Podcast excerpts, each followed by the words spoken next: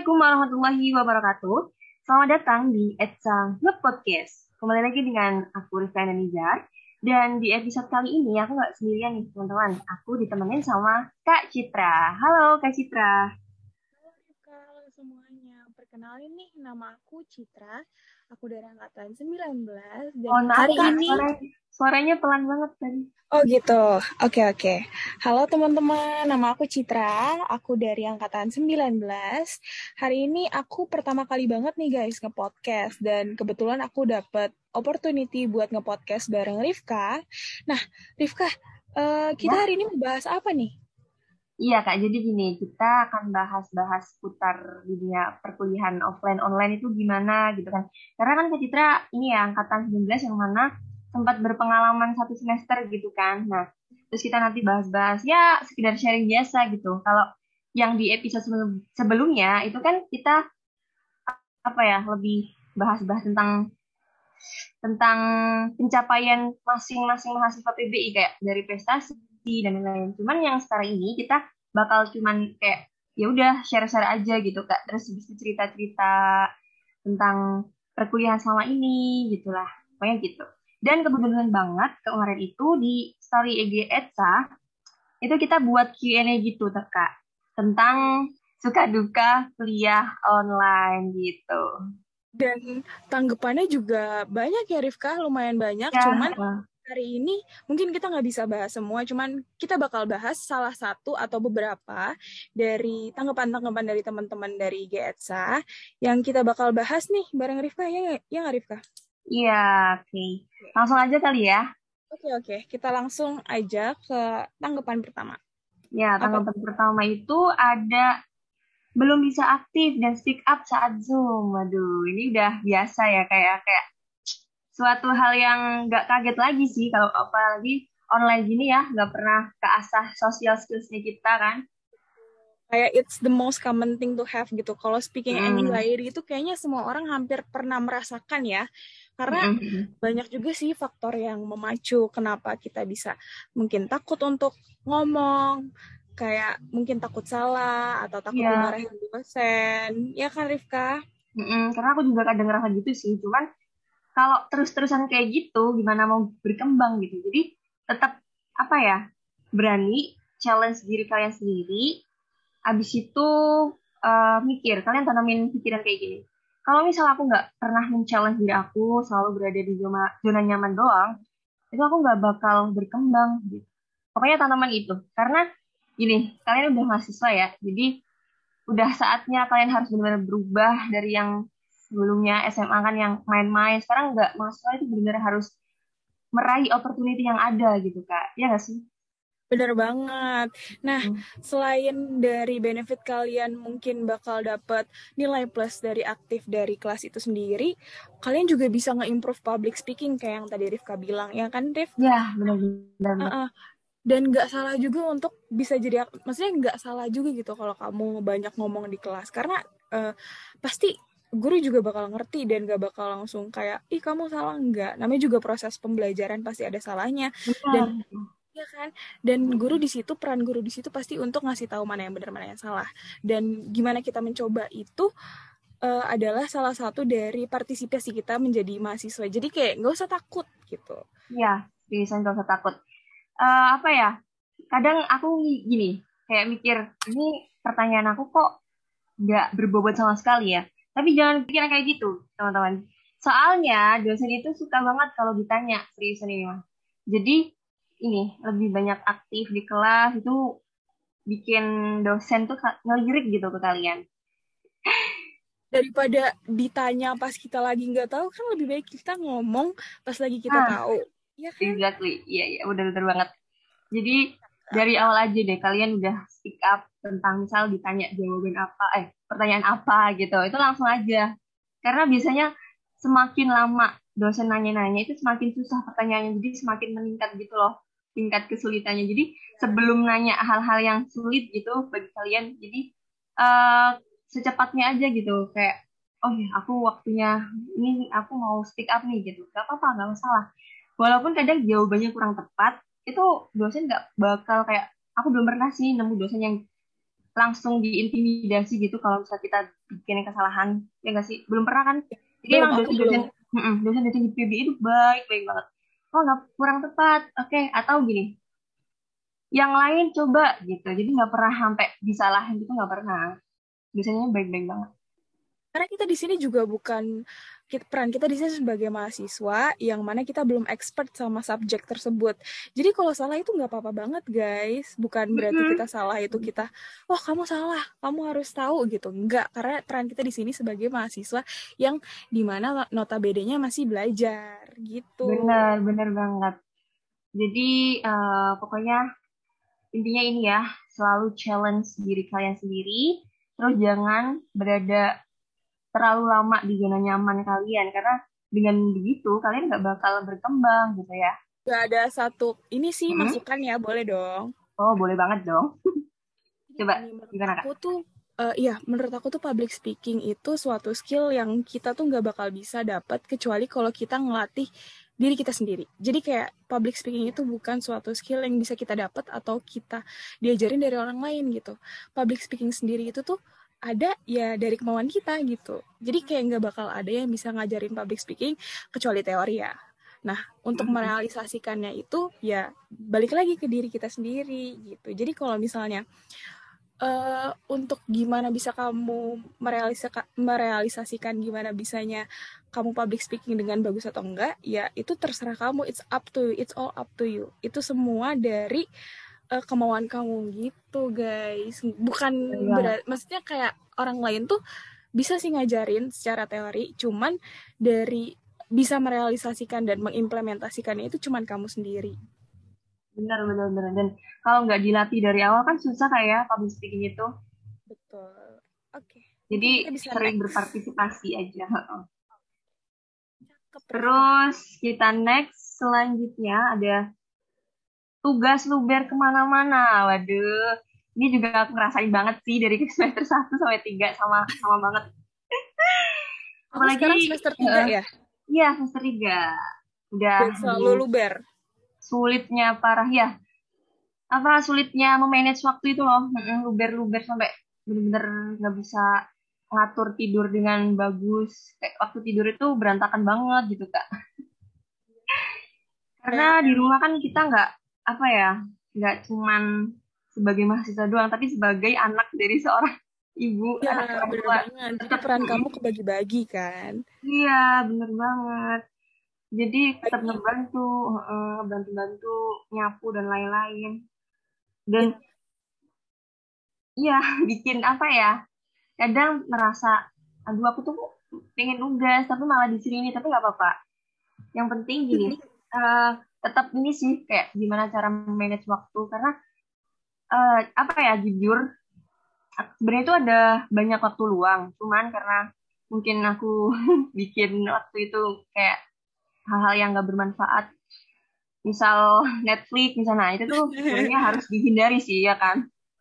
Tapi kalau me time kayak gitu bukan waktu yang gak bermanfaat ya Rifka. Pasti ya. semua orang itu butuh me time dan pasti semua orang Bener itu butuh ya butuh apa ya butuh uh, istirahat juga dari segala butuh break gitu.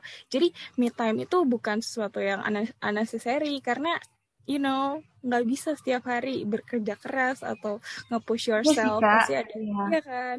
Cuman gini loh kak. Cuman gini di saat waktu yang uh, sebenarnya tuh harus digunakan untuk ngerjain tugas yang itu yang mana tuh numpuk banget gitu.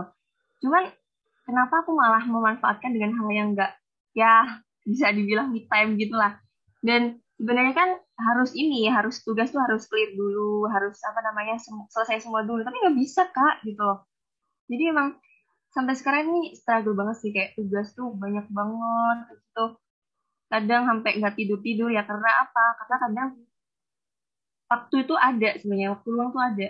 Cuma dimanfaatkan sama hal-hal yang nggak berguna kayak gitu misal udah selesai semua baru tuh aku sebenarnya di situlah waktu aku me time karena tugas masih numpuk caranya nggak dulu kayak gitu tuh sebenarnya kak itu loh maksudnya paham nggak sih kak Ya paham paham. Berarti di sini yang jadi masalahnya itu time managementnya ya.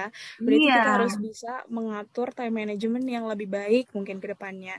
Nah saran dari aku nih ya, untuk mengatasi tugas luber tersebut itu aku kira itu uh, mungkin bisa lebih diminimalisir dengan pertama itu ada uh, nge-arrange tugas-tugas kamu dari yang paling gampang. Mungkin kamu kan lebih terbebani, aduh tugas ini susah, mungkin coba cari tugas yang paling gampang dulu, nggak sih? Nah, uh, selanjutnya itu mungkin bisa minta tolong sama teman. Misalnya kayak kalian nanya-nanya sama teman atau minta insight sama teman, bisa juga zoom call sama teman kayak ngerjain tugas bareng teman. Bisa kan? Maksudnya kayak yeah. kalian kan nge-zoom bareng teman, terus nanya-nanya tugas. Itu membantu banget sih. Pasti kalian bakal dapet insight yang lebih banyak dari teman-teman yang bisa mempermudah yang bisa mempermudah kalian nugas. Gitu. Bener, tapi nggak nyontek ya, nggak nyontek. Cuman nyontek kayak ya, opini sih gitu. Benar. Uh, pokoknya ini sih hindari nyontek karena gini, nyontek itu kita kan soal cuman apa ya, cuman copy paste gitu. Jadi ilmu yang kita dapat nggak bakal terserap di otak gitu dan kalau nyontek pun nggak bisa kayaknya, soalnya dosen bakal tahu nih. Dan apalagi kalau sifatnya writing kayak gitu pasti ketahuan lah, pakai turnitin dan lain-lain sebagainya gitu kan kak. Ya kan dosen itu udah berpengalaman ya dan udah mm. maksudnya kayak udah berpengalaman banget pasti kesalahan-kesalahan yang kayak gitu pasti dosen notice kok kayak kamu cheating atau yang kayak gitu-gitu pasti dosen notice. Jadi jangan sekali-kali nyantek ya guys. Itu bukan hal banget. Karena dulu aku ini bukan aku ya teman aku kayak berpengalaman gitu. Waktu itu ada tugas aku lupa yang yang mana dia tuh ketahuan, ketahuan kak, dia ketahuan banget dan nilainya langsung di blok, ketahuan browsing gitu kayak copy paste gitu loh, copy paste. Padahal semester satu loh ini, semester satu. Jadi uh, segitu apa ya mudahnya dosen tuh tahu kalau itu tuh copy paste karena ya kan sekarang banyak ya teknologi-teknologi kayak turnitin pengecek plagiasi dan lain-lain kayak gitu. Terus tugas kan ini apa ya kayak ya, hmm, walaupun terbilang bikin stres, karena aku juga merasakannya kayak frustasi dan lain-lain. Tapi sebenarnya tugas ini ada sisi positifnya loh kak. Kayak gini, dengan kita mengerjakan tugas berarti kita dapat memegang tanggung jawab kita kan sebagai seorang mahasiswa. Apalagi kan tugasnya banyak banget. Jadi ya kita harus menyelesaikan, itu semua gitu. Dan cara menyelesaikannya kan pasti ini ya perlahan-lahan. Yang itu tuh sebuah proses kita tuh memiliki sifat tanggung jawab gitu kayak dengan menyelesaikannya tepat waktu itu juga tanggung jawab loh. Ya gak sih? Keren banget Rifka ngomongnya. Keren keren iya. Iya sih benar-benar setuju banget. Uh, tugas itu adalah salah satu realisasi dan tanggung jawab kita sebagai mahasiswa. Of course karena apa maksudnya kayak kita tuh sebagai mahasiswa ya tanggung jawab kita adalah dengan ngerjain tugas dengan ngerjain uh, apa perintah-perintah dosen. Iya betul betul tanggung jawab. Nah ya terus ya aku tuh dapat apa ya hmm, pokoknya punya pesan dari kakak-kakak PBI yang berprestasi banget. Jadi sampai sekarang melekat banget dan mungkin bisa aku share ke teman-teman semuanya ya. Jadi tugas itu uh, apa ya sebagai jembatan kalian untuk menuju kesuksesan. Maksudnya gini, dengan kalian mengerjakan tugas sebenar-benarnya, sesungguh-sungguhnya, bersungguh-sungguh mengerjakan tugas itu akan bermanfaat di kemudian hari, di masa depan nanti itu bakal bermanfaat karena kan kita English ya, kita bahasa Inggris gitu, English education yang mana skill bahasa Inggris itu sangat dibutuhkan kan ke masa depan gitu, pada masa depan dan apalagi di dunia pekerjaan gitu kayak. Bener banget, bener banget. Dan terus ya. uh, pokoknya banyak sekarang tuh perusahaan-perusahaan tuh butuh banget gitu skill bahasa Inggris. Ya gak sih? Bener banget. Kayak nggak ada perusahaan yang nggak butuh uh, skill bahasa Inggris karena bahasa Inggris itu sendiri uh, yang seperti yang kita tahu itu menjadi bahasa ini ya internasional yang official gitu hmm. semua orang ya hmm. semua orang pasti belajar bahasa Inggris gitu guys pokoknya berguna banget lah tugas-tugas yang kalian kerjain ini akan berguna di masa depan nanti gitu. misal ada kelas writing misalnya essay apa gitu nah, kalau kalian gunakan untuk daftar S2 lah di luar negeri misalnya atau daftar studies exchange yang mana itu sebuah opportunity yang sangat wajib untuk dicoba gitu kan. Dan tugas-tugas itu sangat membantu gitu loh teman-teman. Maka dari itu uh, ini juga sebagai pengingat aku sih kayak uh, aku harus ngerjain tugas itu dengan sungguh-sungguh gimana caranya. Jangan kayak ya udahlah udah amat lagi gitu jangan. Kayak kita harus mengerahkan kemampuan kita untuk mengerjakan tugas tersebut walaupun terdengar sepele ah tugas ini gitu tapi lama-lama ini sangat apa ya membuahkan sebuah skill gitu loh skill bahasa Inggris yang bakal dibutuhkan di masa depan nanti gitu teman-teman. nah, misalnya... kayaknya kita lanjut aja deh kayak ya ke oh, lanjut aja. Oke oke oke. Ya.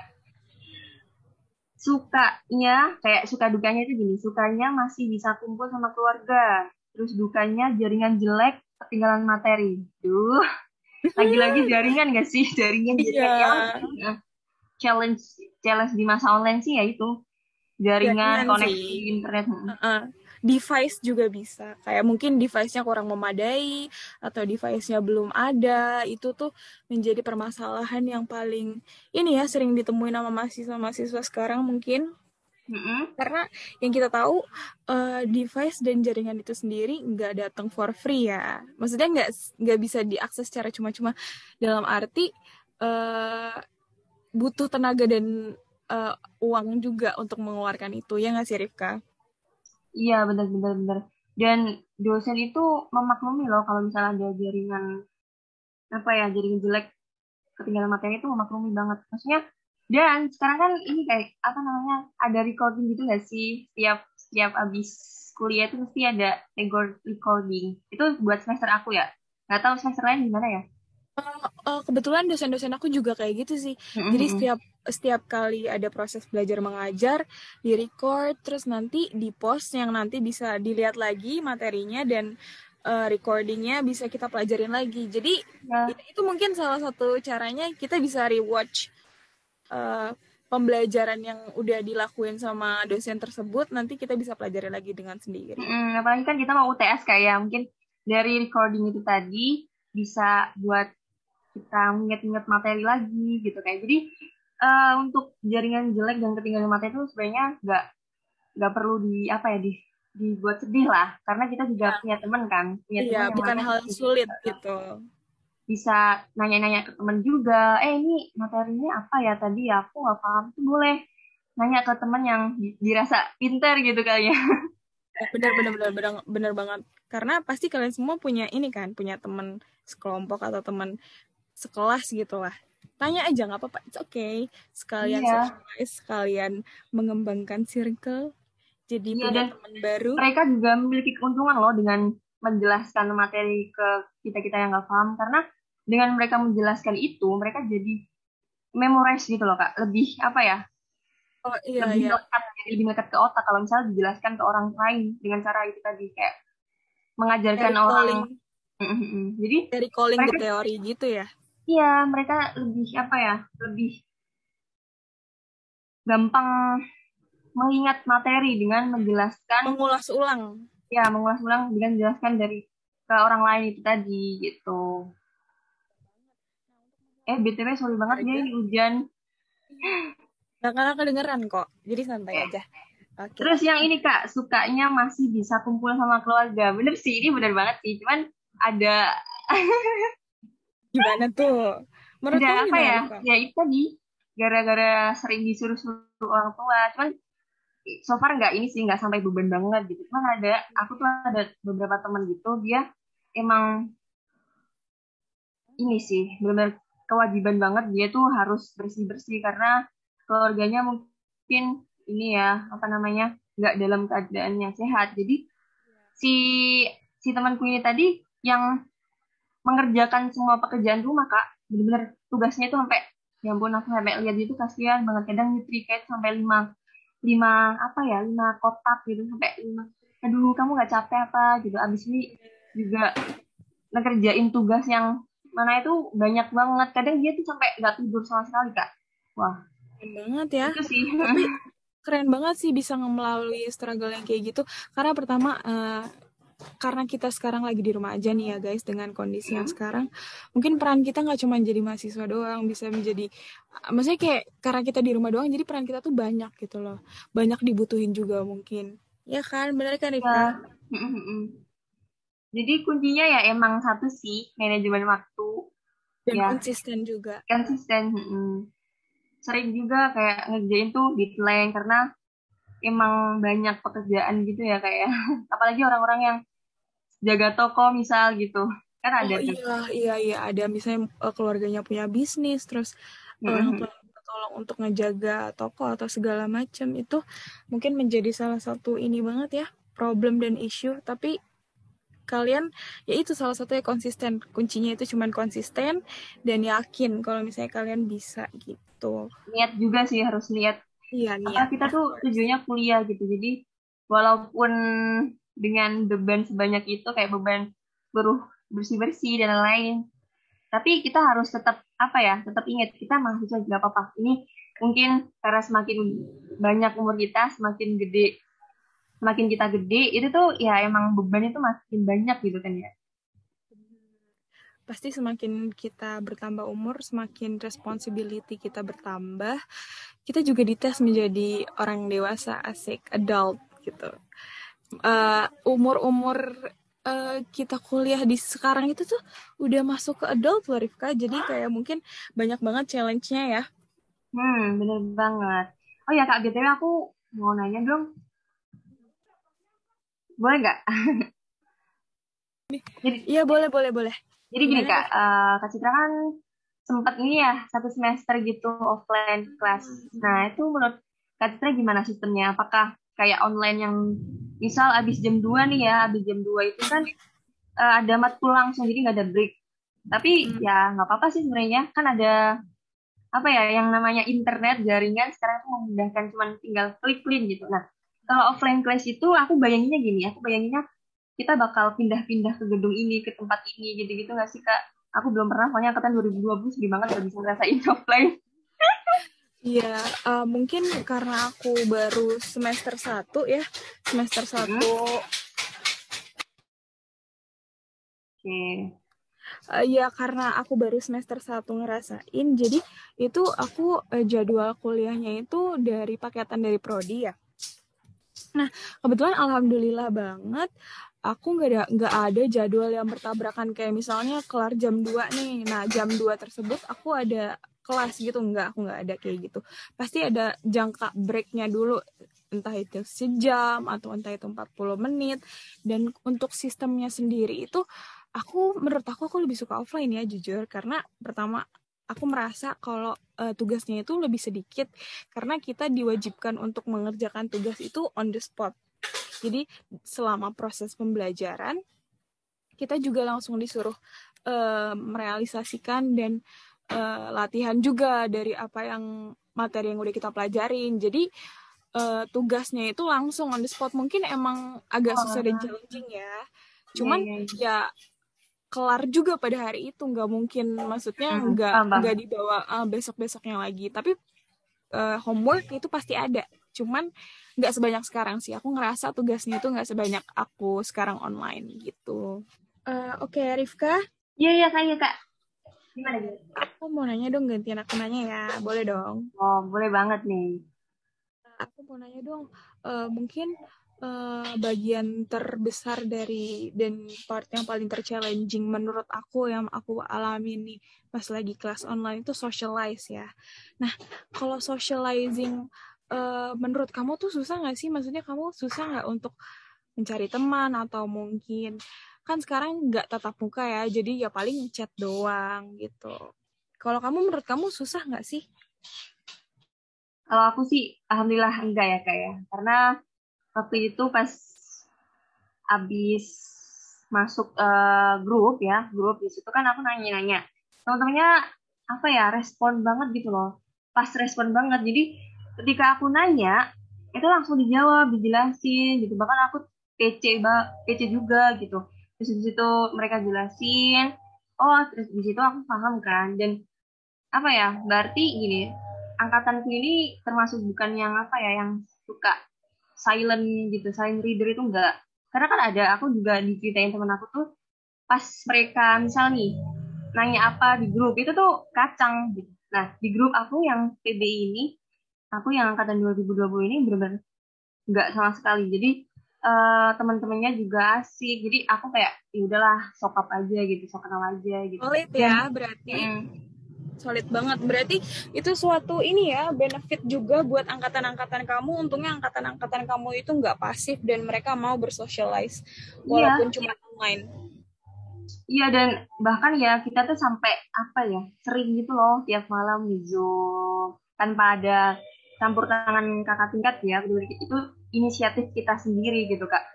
Walaupun kadang ya kadang bahas-bahas yang nggak apa ya nggak terlalu penting gitu sih. Itu kadang hmm, kadang hening juga. Tapi tetap kayak pengen terus-terusan zoom gitu loh pas awal-awal itu. Dan sekarang kan mungkin jarang ya karena satu tugasnya makin banyak makin banyak. Nggak sempet ya zoom cuman sekedar nanya-nanya doang tentang kabar dan lain-lain itu nggak sempet. Jadi emang udah kembali ke aktivitasnya sendiri-sendiri gitu. Mereka punya aktivitasnya sendiri-sendiri itu tugas itu tadi yang banyak banget dan kita beda-beda kelas gitu kok. Gitu kak. Bukan nah kalau misal Kak Citra gimana? Kan offline pas offline itu loh. Apakah ya jelas sih kalau offline offline mah ini ya tatap muka jadi lebih pasti lebih solid dong. Kayak uh, iya sih untungnya uh, di kelas aku sendiri pun aku merasa kalau orang-orang itu sangatlah welcoming dan ini ya maksudnya mau gitu loh untuk uh, berteman dengan maksudnya kan kita pasti di kelas itu ada culture-nya berbeda-beda. Mungkin aku dari uh, Jakarta atau dia dari Jawa atau yang satu lagi dari iya, Kalimantan. mungkin kita culture kita berbeda-beda. Tapi dengan berbeda-beda itu kita itu jadi lebih seru gitu pas ada topik yang untuk diomongin dan itu solid banget Bener. sih. Kangen yeah. sih. Di angkatan itu juga kayak dari Sabang sampai Merauke tuh bener ada semua kak Terus dari beberapa pulau berbagai pulau tuh ada semua bahasanya juga mereka beda-beda terus apa ya kayak seru aja gitu kuliah di kota pelajar yang mana pelajarnya pasti berasal dari seluruh Indonesia bahkan ini sih ada satu yang dari ini kak luar negeri satu internasional gitu. Oh, iya. Dan, oh aku juga ada sih. Iya. Dari Thailand. Ada berapa? uh, sekitar empat kalau nggak salah di angkatan aku. Hmm, dari mana itu negara? Itu dari Thailand dan dia itu ikut kayaknya program exchange student dari uh, Thailand tersebut karena emang PBI itu dan PBI dan UI itu membuka peluang buat ini sih peluang dari berbagai negara untuk sekolah di UI gitu. Kayaknya mereka Iya, iya. Iya, jadi apa? Banget seru banget. Jadi kayak pas tahu mereka dari Thailand kita tuh suka nanya-nanya gitu iya gimana sih kalau di Thailand atau culture-nya di Thailand sendiri? Atau kalian ngalamin culture culture shock gak di Jogja ini? Atau apa yang beda? Gitu. Jadi kayak kita seru aja gitu nanya dan sharing-sharing. Ah, iya, iya, iya. iya. itu berarti bukan kuliah tetap kan? Studi exchange kuliah tetap. Gimana? Oh kuliah tetap. Iya kuliah sampai sekarang masih kuliah di Masih, masih, masih, oh. masih, masih. Aku kenal dan dia itu aku kerennya ya, dia itu bisa bicara dengan Indonesia yang fasih gitu. Fasih Mau banget. belajar. Formal atau informal berarti? Formal dong, Mas. Pakai formal ya? Iya, formal, cuman uh, bisa gitu kalau diajak ngomong informal. Kayak aku tahu kalau misalnya dia bukan orang Indo, tapi dia kayak gimana ya? Kayak uh, bagus aja gitu bahasa Indonesia-nya bisa bisa kayak nge-adjust lawan oh, bicara dia gitu.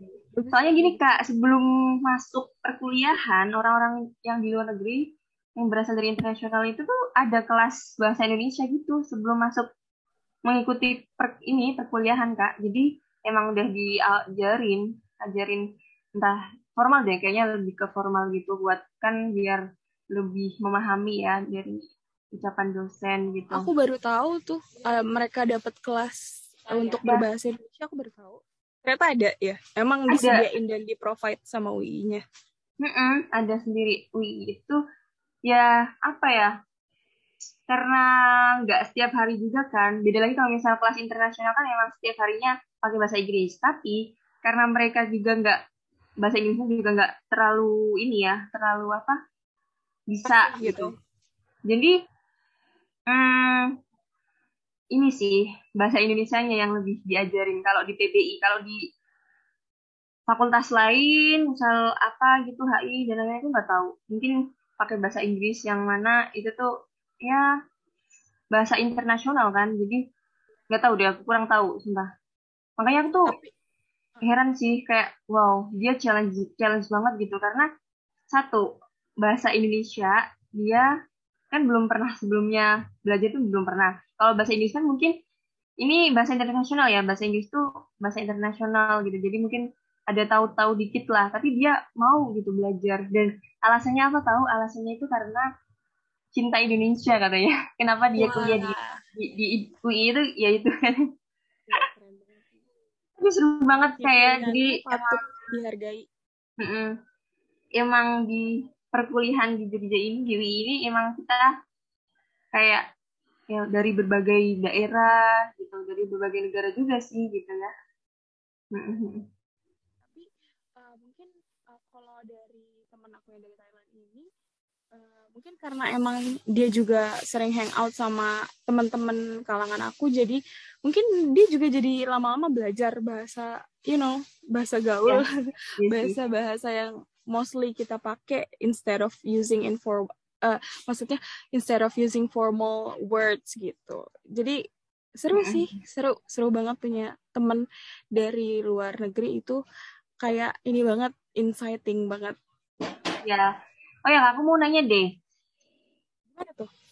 kalau offline kan pasti banyak event gitu ya kayak banyak seminar-seminar yang secara langsung gitu nggak cuma di Zoom aja nah itu tuh biasanya event apa aja tuh kak? Kan mungkin bisa dibuat imajinasi bayangan gitu nanti kalau pas offline kita. Uh, untuk uh, event yang pernah aku tahu waktu semester satu itu cuman pensi ya, pensi. Kalau nggak salah dari uh, psikologi. Dan itu emang iya ini sih termasuk gede dan rame. Uh, seru sih seru banget. Ada seminar-seminar juga. Nah seminar-seminar itu biasanya itu apa digelar dari ini ya dari luar luar prodi yang biasanya tuh kita tuh ikut seminar tuh ini dong buat ngekoleksi sertifikat itu sendiri. Kamu ini gak sih sertifikat hunter gak? iya. Iya. Ya kan? Mm-mm. lumayan banget kan? Dapat ilmu juga dapat sertifikat juga gitu Cuman karena emang yang aku jalanin waktunya cuma satu semester, very very terbatas ya. Ya paling pengalaman aku gitu-gitu aja sih Rifka. Ya yang yang terjadi dalam rangka dalam waktu satu semester itu masih aku pikir kurang banyak ya. Tapi aku bersyukur sih bisa ngerasain. iya daripada aku yang benar-benar angkatan 2020 tuh nggak ngerasain gimana rasanya offline itu gimana sedih banget terus kayak apa ya Hmm, misal ospek dan lain-lain itu pasti seru kan ya kak? Kayak lebih akrab pasti lebih seru-seruan sama teman-teman secara langsung gitu. Kalau offline eh kalau online kan cenderung membosankan ya kayak cenderung membosankan. Cuman alhamdulillah kemarin tuh anak-anaknya aktif gitu. Anak-anak dari 12 itu aktif banget jadi tetap menyenangkan gitu loh. Cuman aku ini sih kayak bayangin kalau ospek bukan ospek apa sih ya istilahnya itulah itu intinya ya. Eh, secara offline tuh emang bener-bener sangat menyenangkan gitu nggak sih kak? Kayak outbound gitu-gitu. Pengen banget. Iya sih, aku ngerasa emang kan ospek nih ya, euforia ospeknya itu dapat banget dari bangun pagi, dari bawa-bawa. Dulu tuh kita disuruh bawa kayak, iya ini bawa, ntar dikasih clue, ntar kita bawa makanannya, kita mikir sendiri kayak, you know, misteri, bukan misteri juga sih, kayak kita dikasih tahu clue-nya, dan ntar kita mikir sendiri, itu tuh eh, dari misalnya kayak eh, lebah, apa, madu, madu, disuruh bawa madu, tapi cuma dikasih tahu lebah apa gitu pokoknya kayak gitu deh Rifka paham gak? iya ya seru banget pasti ya Ya, terus kayak bangun pagi, bangun jam 6 kan, jam setengah tujuh udah harus nyampe di universitas. Itu pokoknya kerasa banget deh vibes-nya tuh seru banget kayak eh, kayak ya pokoknya seru deh. Seru banget kayak ada tegangnya, ada serunya. Terus kan di penutupan eh, ospek itu ada gestarnya juga ya Rifka, ada Wah, Bondan ini nih yang bagian paling seru seru banget. Ada Bondan Prakoso waktu itu Eh, wow dan pecah banget sih, pecah banget. Seru. Banyak pengalaman, banyak pasti insight, ya banyak temen baru juga, banyak pengalaman baru. ih mengiri mengiri nih Gak apa-apa, gak apa-apa ya. Ya, Atau enggak next time kamu jadi ini aja pengurus PSDM tuh bisa mungkin ya. Uh, iya sih, apa iya. namanya kayak ngalamin ngalamin hal-hal tersebut tapi bukan sebagai mahasiswa baru tapi sebagai tapi sebagai panitia ya betul Gak ngerasain langsung dong ya tetap sih ngerasain cuman memang lebih hektik gitu kali ya lebih hektik hmm oke okay, kak aku boleh nanya nggak yang boleh, ini? boleh. apa tuh?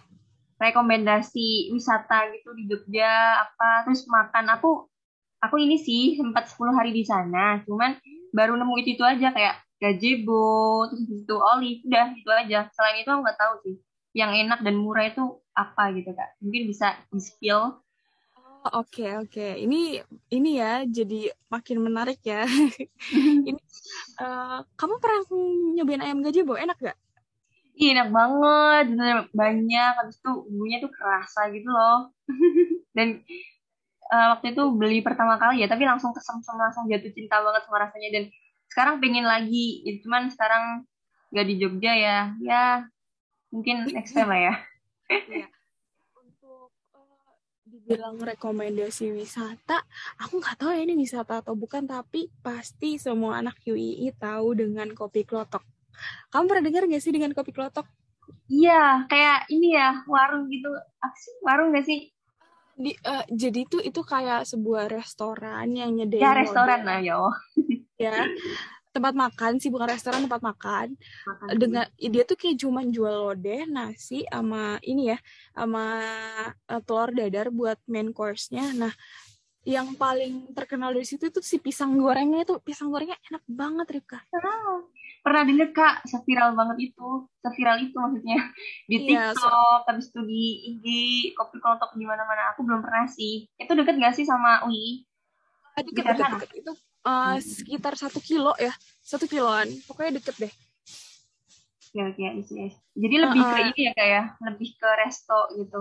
Lebih ya, ke dan dan di situ tuh yang uniknya itu jadi tempat makannya itu belakangnya itu kayak sawah gitu jadi pemandangannya bagus banget. Nggak cuman kita makan di situ makan enak tapi pemandangannya juga bagus dan bisa foto-foto. Wow. Aduh pengen banget. Kapan sih kita offline ya Allah ya semoga aja ya. Semoga aja pandemi segera berakhir gitu. Terus kita semua dapat balik lagi. Kumpul ya, balik lagi pembelajaran seperti semula di kelas bareng teman-teman. Aduh, kapan ya? Bismillah aja. Semoga secepatnya. Amin. Amin, amin, amin. Semoga juga bukan cuman pandemi ini yang kelar cuma tapi penyakit coronavirusnya juga itu ya, udah selesai ya. gitu. Jadi kayak udah nggak menular lagi jadi nggak ada lagi uh, duka duka dari penyakit coronavirus ini. Amin. Semoga aja uh, dengan perkembangan teknologi sekarang yang udah nemuin vaksin segala macam semoga semua manjur dan amin. kita semua sehat-sehat aja gitu. Amin. Tapi di Jogja udah ini gak sih kak? Udah nggak zona merah. Nggak tahu sih Kayaknya ya, aku kurang paham. Cuman kayaknya hmm. sekarang orang-orang udah pada ini nih, minggat ke Jogja lagi nih. Udah pada iya, liburan lagi. Banyak juga kayak beberapa kampus sudah menerapkan offline, cuman masih bukan yang kayak serentak itu enggak kayak berdasarkan pilihan mereka misal fakultas ini fakultas ini pengen offline jadi nggak apa-apa offline gitu. ada yang kayak gitu kak jadi emang kalau ya, di UI ini belum berani gitu belum berani makin metode yang kayak gitu jadi ini sih. Sabar sabar aja kita. Aduh semangat. Ya, semangat semangat guys. Semangat semangat terus harus. Oke. Okay. kayaknya cukup di sini aja kali ya kayak ya. kita udah banyak bahas uh, udah, tentang mm -mm, offline udah tiga puluh menitan kali ya? Mungkin ya nggak tahu. Dan kesimpulan yang bisa kita ambil, pelajaran yang bisa kita ambil adalah satu, meskipun kalian memiliki tugas sebanyak apa pun itu, kalian harus apa ya tetap megang tanggung jawab kalian sebagai mahasiswa. Gini karena tugas itu secara tidak langsung tuh apa ini tanggung jawab kalian. Jadi uh, ketika kalian udah mengumpulkan tepat waktu itu berarti kalian udah bertanggung jawab teman-teman. Dan sifat tanggung jawab itu sangat dibutuhkan gitu ya. Dibutuhkan entah sekarang atau di dunia pekerjaan nanti gitu. Terus yang kedua dalam mengerjakan tugas itu tuh kita harus bersungguh-sungguh walaupun sebanyak apa pun itu. Tapi kalau pelan-pelan insya Allah bisa kok. Karena aku juga kayak ya walaupun ngeluh habis itu kayak sambat dan lain-lain. Tapi nggak apa-apa itu kan sifat alamiah kak ya. Sifat alamiah Iya benar banget. terus ya itu tadi makanya tetap Iya gimana Rifka? Sorry sorry motong. Gimana? ya sorry. Tetap bersungguh-sungguh gitu kak ya. Iya benar banget. terus mungkin ada tambahan dari kak Citra Eh, sebenarnya kuliah itu menurut aku itu kayak sebelum kita nyemplung kita ngeraba-raba dulu ya.